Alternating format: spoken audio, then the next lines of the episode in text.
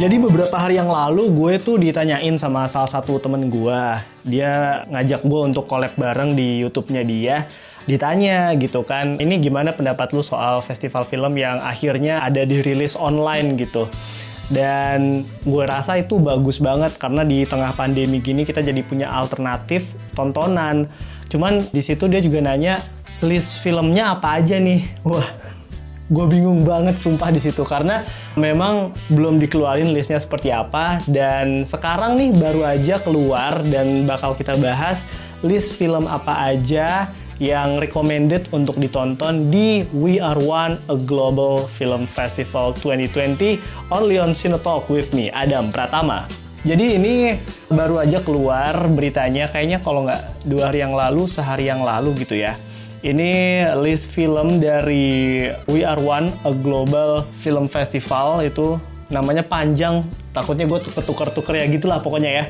We Are One ini adalah event yang diselenggarakan di YouTube dan atas bantuan dari banyak festival film yang ada di seluruh dunia.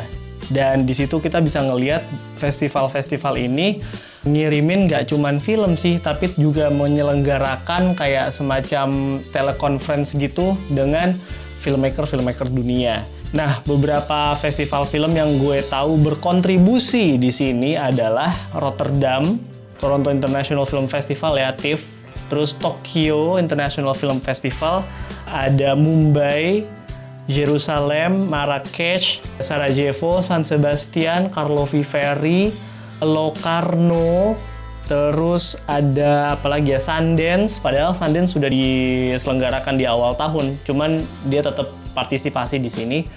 Terus ada apalagi ya Tribeca.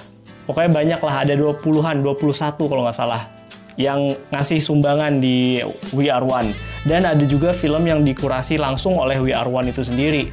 Untuk jadwalnya, ini berlangsung dari tanggal 29 Mei sampai 7 Juni dan lo bisa nonton film-film terpilih itu lewat YouTube-nya We Are One. Kalau misalkan mau lihat conference-nya barengan sama filmmaker yang hadir juga kayaknya bisa di sana. Nah, kita mau ngebahas soal film-film apa aja sih untuk feature film ya. Jadi short film nggak termasuk, ini cuma feature film aja yang berhasil dikurasi di We Are One 2020. Oke, kita mulai dari tanggal 29 Mei. We Are One akan dibuka oleh Crazy World. Ini film dari hasil kurasi Toronto International Film Festival. Terus ada Root Boy, The Story of Trojan Records dari BFI London. Terus Electric Swan dari Venice International Film Festival.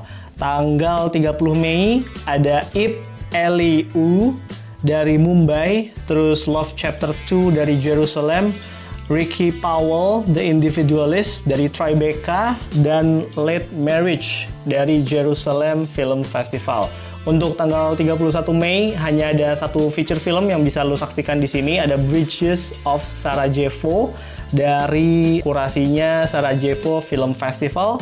Terus di 1 Juni ada 45 Days in Havar ini dikurasi oleh Guadalajara Film Festival. Ada Ticket of No Return dari Berlinale. Ini film tahun 70-an nih.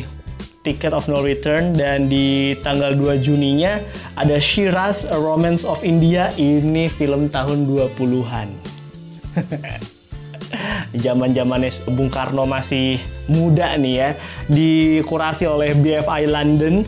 Sisterhood dari Macau International Film Festival and Awards, ada juga Beyond the Mountain, itu di tanggal 2 Juni juga dikurasi oleh Guadalajara International Film Festival. Lanjut ke 3 Juni ada apa aja Dam? Yang pertama ada Mary is Happy, Mary is Happy. Ini adalah film dari Thailand yang dikurasi oleh Venice International Film Festival. Kemudian ada Beautiful Things dari Venice juga. Terus ada Kmedeus, ini nggak tahu gue bener atau nggak bacanya, itu dari Rotterdam International Film Festival. Volubilis dari Marrakesh International Film Festival. 4 Juni Di sini ada film dokumenter yang dikurasi langsung sama teman-teman dari We Are One yaitu Wake Up Stories from the Frontline of Suicide Prevention.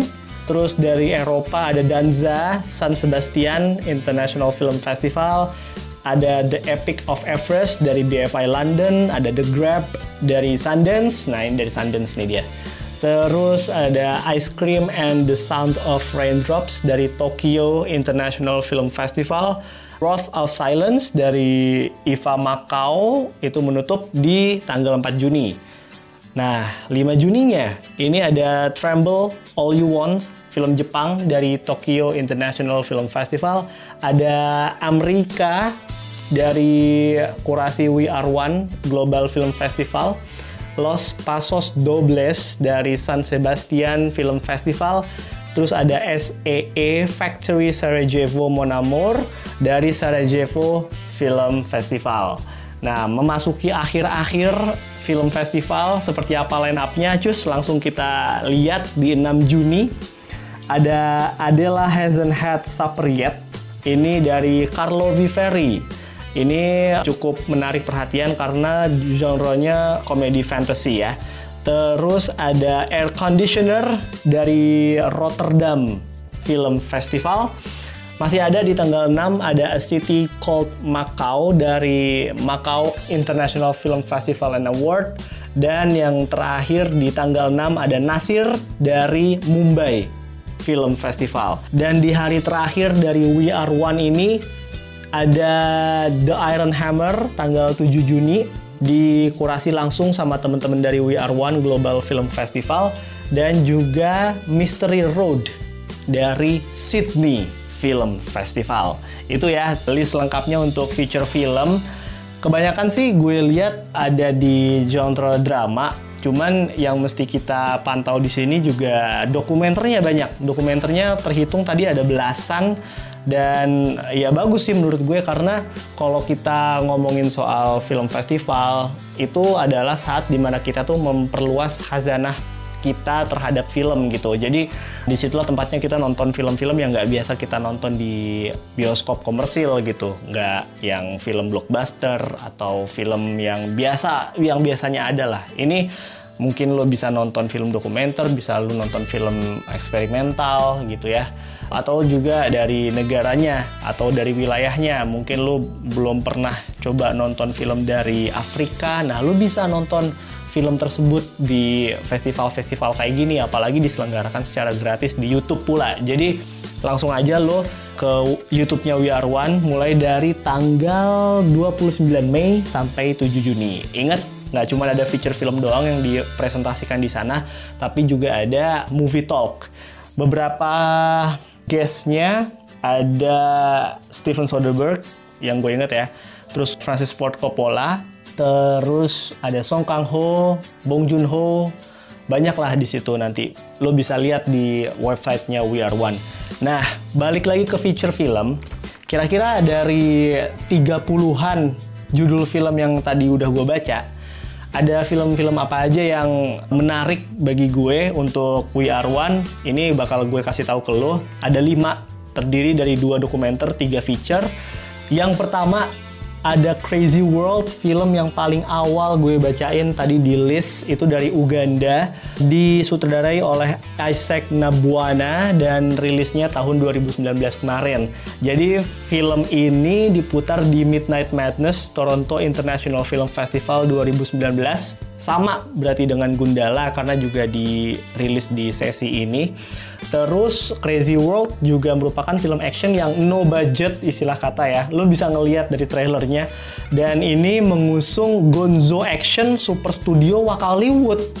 Lo harus tahu nih, chillers kalau misalkan lo suka nonton, jangan cuma Hollywood tahu, Bollywood tahu, film Indonesia ya pasti. Lo juga harus tahu ada yang namanya Wakaliwood. Ini adalah industri film di Afrika sana yang bisa dikatakan low budget parah. Udah bukan low key lagi. Tapi mereka masih bisa menghasilkan film-film yang menghibur gitu apalagi film action. Jadi saudara gue di Jerman pernah bilang gini Dam lu pernah nonton nggak eh, film Ghana? Ghana nih. Gue bilang nggak pernah gue nonton film Ghana gitu kan. Wah lu harus nonton dia sambil ngejelasinnya tuh kayak dia pengen bilang ini film tuh aneh banget tapi di sisi lain ini film juga menghibur karena bikin dia ketawa gitu. Ini film tuh absurd. Film absurd gitu. Temen ya itu loh. Mereka emang bisa bikin sesuatu yang charming dengan cara mereka sendiri. Jadi kalau misalkan gue nonton trailernya aja nih si Crazy World itu udah bikin ngakak, serius. Terus juga film ini walaupun pengemasan actionnya low key banget, terus juga ada editan-editan yang kayak kartun-kartun gitu kan jadi kocak ya. Cuman mereka juga punya cerita sebenarnya. Jadi Crazy World ini bercerita tentang sekelompok anak-anak yang jago kungfu. Lo bayangin anak-anak Afrika yang cilik-cilik gitu jago kungfu. Namanya adalah Waka Stars yo Waka Stars, Waka Hollywood ya soalnya. Jadi namanya Waka Stars. Nah, suatu hari mereka tuh diculik sama mafia dan kemudian orang tua mereka melakukan misi penyelamatan seperti itu. Jadi nanti bakal ada berantem-berantem ya kan, ada kejar-kejaran dan ya ada dubbing-dubbing jenaka ya editan-editan jenaka yang bikin kita tertawa juga. Itu nomor satu, Crazy World dari Uganda. Lu tandain tuh. Kapan dia rilis? Itu tanggal 29 Mei 2020. Yang kedua, ada Ip Aliu. Ini dari India. Sutradaranya adalah Pratik Fats dan rilis tahun 2019. Jadi ini bercerita tentang seorang pemuda migran ya di kota New Delhi namanya adalah Anjani. Suatu hari Anjani ini dikasih kerjaan baru gitu, yaitu mengurusi gerombolan monyet dengan menjadi lutung. ini loh, ini yang gue suka dari uh, film-film festival begini. Kadang tuh cerita mereka tuh out of the box gitu loh. Jadi monkey repeller gitu loh, bisa diangkat menjadi sebuah film dan tembus di beberapa festival. Pasti ini ada apa-apanya nih, coba kita lihat dulu ya. Jadi Anjani disuruh jadi monkey repeller untuk mengusir segerombolan monyet menjadi lutung dia. Katanya lutung itu adalah musuh dari monyet-monyet pada takut sama lutung gitu. Nah, si Anjani ini ketika melakukan tugasnya cuman bisa ngeluarin tiga suara. Ip, Ali, dan U. gue nggak tahu deh ini pronounce bener apa enggak. Nah itu tapi ya.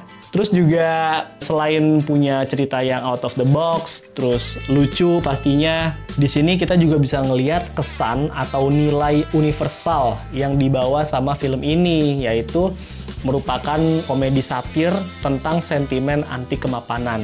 Nah, anti kemapanan ini nih yang masih tanda tanya apakah tentang social class atau tentang yang punya kuasa dan yang nggak punya apa-apa.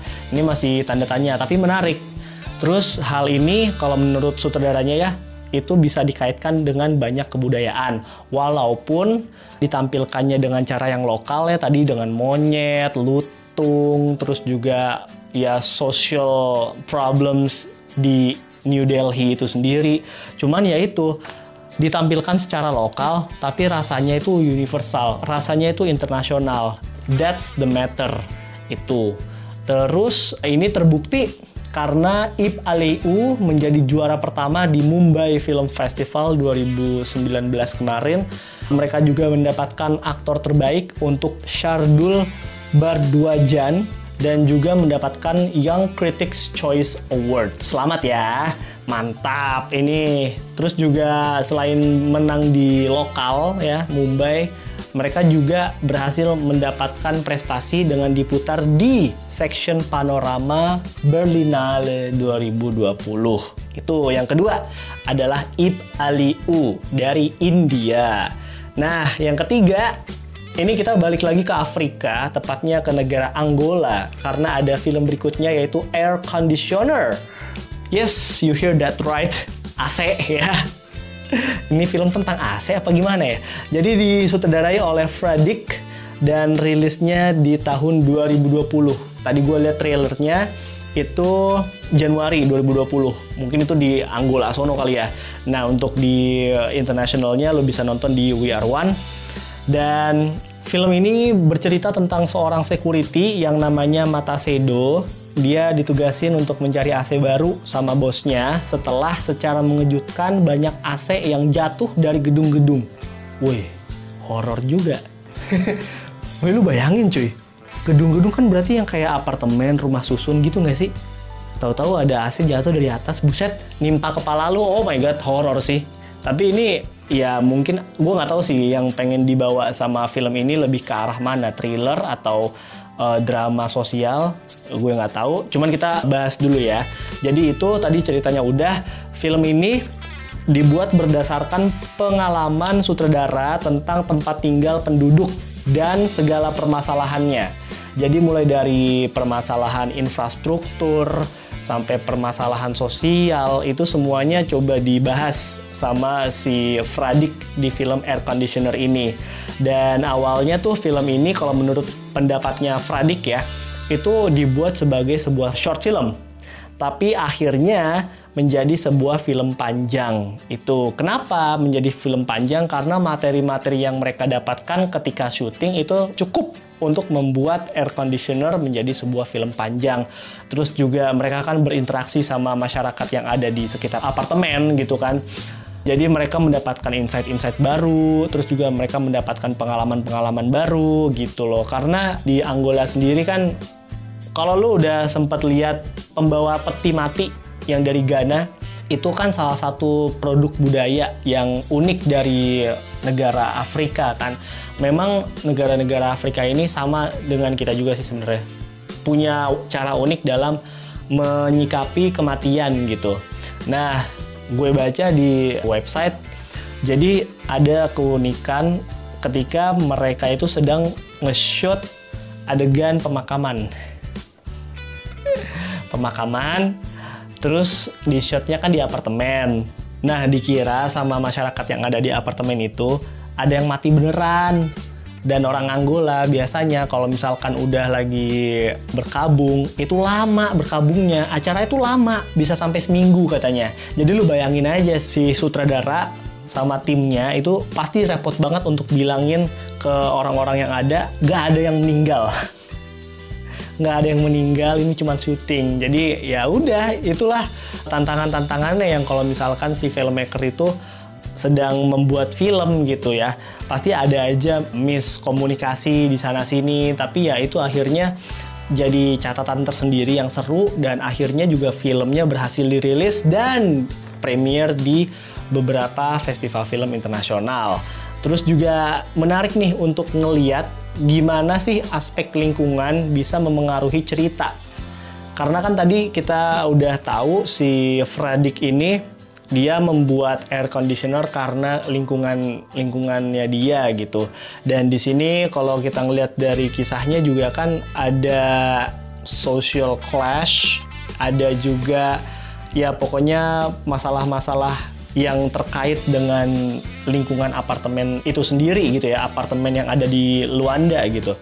Nah, menarik nih untuk ngeliat gimana film itu menempatkan lingkungan di narasinya. Karena kalau mengutip Armando Binglau, sebuah tempat dapat memengaruhi orang lebih dari orang memengaruhi tempat itu tempat mendefinisikan, mencirikan, dan menantang individu. Itu That's why gue rasa ini agak menarik nih kalau misalkan ngelihat dari sosiokultural dan juga aspek geografisnya kali ya seperti itu.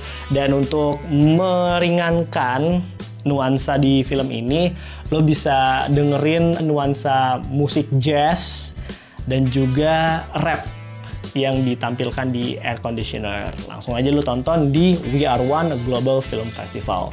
Next film kita ada The Iron Hammer. Ini dari Cina ya dan disutradarai oleh Joan Chen. Merupakan film dokumenter yang menjadi directorial debut bagi Joan Chen. Nah, Joan sendiri dia dikenal sebagai aktris yang sukses di Hollywood sebenarnya dan mengawali karir dari China. Mulai dari film The Last Emperor, terus juga ke Red Rose, White Rose, terus Twin Peaks, dan sampai di yang paling terakhir ya paling grace filmnya adalah Tiger Tail Netflix. Lu juga mesti tonton filmnya tuh karena di situ kita bisa ngelihat warna dari kaum minoritas di Amerika seperti apa. Nah, untuk film The Iron Hammer sendiri, Joan dia akan mengangkat kisah dari Lang Ping, legenda volley China. Jadi Lang Ping ini dia adalah orang pertama yang bisa memenangkan Olimpiade sebagai pemain dan pelatih. Pertama dan satu-satunya, sorry, gue revisi. Pertama dan satu-satunya orang yang bisa memenangkan Olimpiade emas berarti ini sebagai pemain dan pelatih luar biasa ya dan Lang Ping ini adalah tokoh yang mentransformasi bola voli wanita dan seperti biasa ya kalau film tentang biografi olahragawan pasti kita akan melihat bagaimana dia itu perjuangannya terus juga apa aja yang melatari perjuangannya dia gitu. Mungkin akan diselipkan bagaimana China pada masa itu, terus juga mungkin ada testimoni-testimoni dari rekan setimnya atau pelatihnya atau lawannya, pokoknya bagaimana sebuah nation itu bersatu dan juga tampil di pentas dunia lewat bola voli seperti itu dan akhirnya mengukir prestasi yang luar biasa. Terus film ini juga bakal di launching di kanal Olimpiade akhir tahun nanti. Jadi uh, memang ini nggak biasa sih. Selain disutradari oleh seorang wanita, terus ngangkat atlet yang nggak kita kenal sih sebenarnya, cuman dia adalah seorang legenda dari bola voli China. Dan ini bagus sebenarnya. Jadi kita bisa dapetin sudut pandang lain dapetin perspektif lain. Nggak cuman dari olahraga-olahraga yang populer aja seperti itu. Dan kalau ngomongin bola voli juga sebenarnya di Indonesia lumayan loh. Ya kan kita ada pro liga kan itu kan bola voli tuh liga bola voli profesional. Jadi sebenarnya ada pasarnya juga. Kalau misalkan tarkam tarkam kadang-kadang juga ada tuh main bola voli tuh mamang-mamang gitu ya. Jadi lumayan populer sebenarnya bola voli di sini. Dan ya nggak ada salahnya juga sih kalau misalkan kita nambah wawasan juga untuk melihat bagaimana perjuangan dari legenda bola voli China. Itu. Yang keempat ada The Iron Hammer. Nah, film terakhir ini ada apa?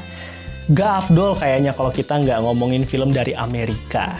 Jadi gue bakal ngebawa Ricky Powell, The Individualist yang disutradarai oleh Josh Wade yang rilis di tahun ini, tahun 2020. Jadi Josh Wade ini merupakan sutradara dari film dokumenternya si Ben Simmons. Kalau lu nonton NBA pasti tahu siapa Ben Simmons. Dan sekarang dia nyutradarain film yang mengangkat tentang kehidupan seorang fotografer street photographer. Jadi buat lo yang suka sama perkembangan pop culture seperti di dunia fashion, musik, dan seni, lo wajib nonton film yang satu ini.